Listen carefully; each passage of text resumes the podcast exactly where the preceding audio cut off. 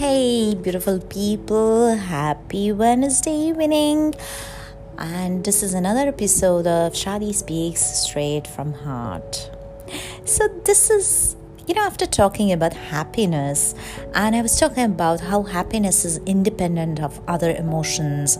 So, I got into thinking about love and the connection between love and everything else around us and then I came to unconditional love.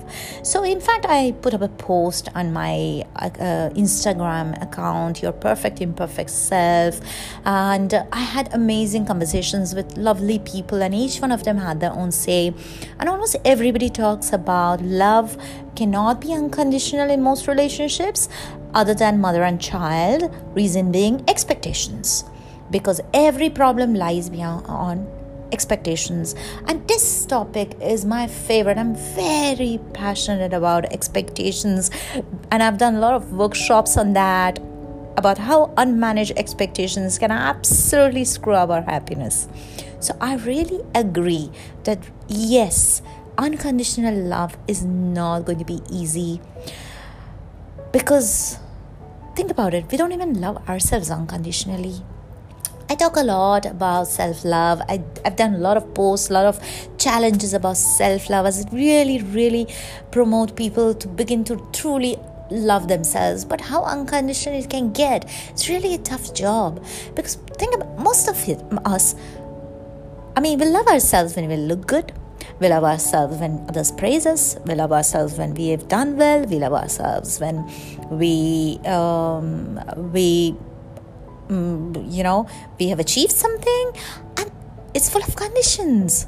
And the moment uh, you screw up something or you do something, you go on with, I'm so stupid, what have I done? And where does the love go? So there you are. We can't even be unconditionally loving ourselves. So, are we really capable of loving unconditionally? And then I was thinking about the mother and child relationship.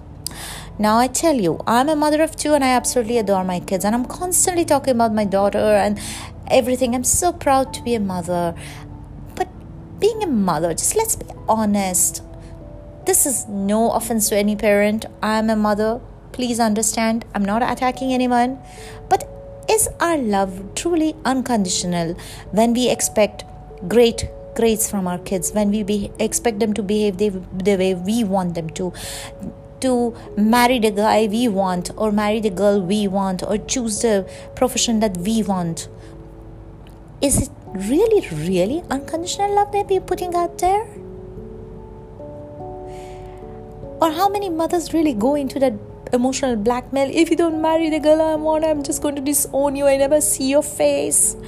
Or you know i will just have a heart attack right now and die Okay, I know this is very controversial, and I know some parents and some mothers are just going to shut me down right now in the middle, or some kids are going to find really fascinating because this is nice, interesting, and um, yeah, I believe in questions because I truly believe when you question something, you get some answers. And all I'm doing is putting out there for us parents to question ourselves are we truly unconditionally loving our kids? Unconditional would be that you see the child as the child is and love him or her regardless of what he does. So people's actions are not what they um, doesn't make them who they are. This is a topic which is a great discussion most therapies and more most psychological discussions that we are not what we do. So, actions are separate from who we are. So, can we? Can we, in all relationships around us, actually separate the people's actions with how we feel about them?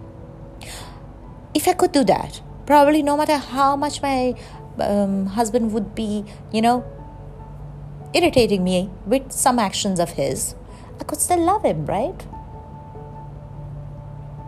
I guess I could. Because what he does doesn't change the person that he is, the person that I love or I fell in love. Our actions do not, do not, you know, implicate who we are. Because you know what? Sometimes we do stupid things, sometimes we make mistakes. But the person we are is different. So, can we unconditionally love a person in the sense, no matter what you do, how much you irritate me, or if you go against me, if you disagree with me, if you don't do what I want you to do, I still love you?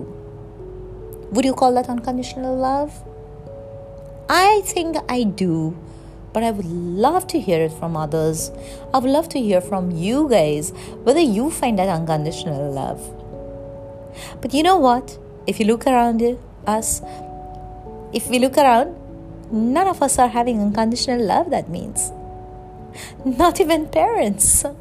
Because we still put expectations on our kids. It would be great if I would just tell my daughter, do whatever you want, no matter what you do, I still love you.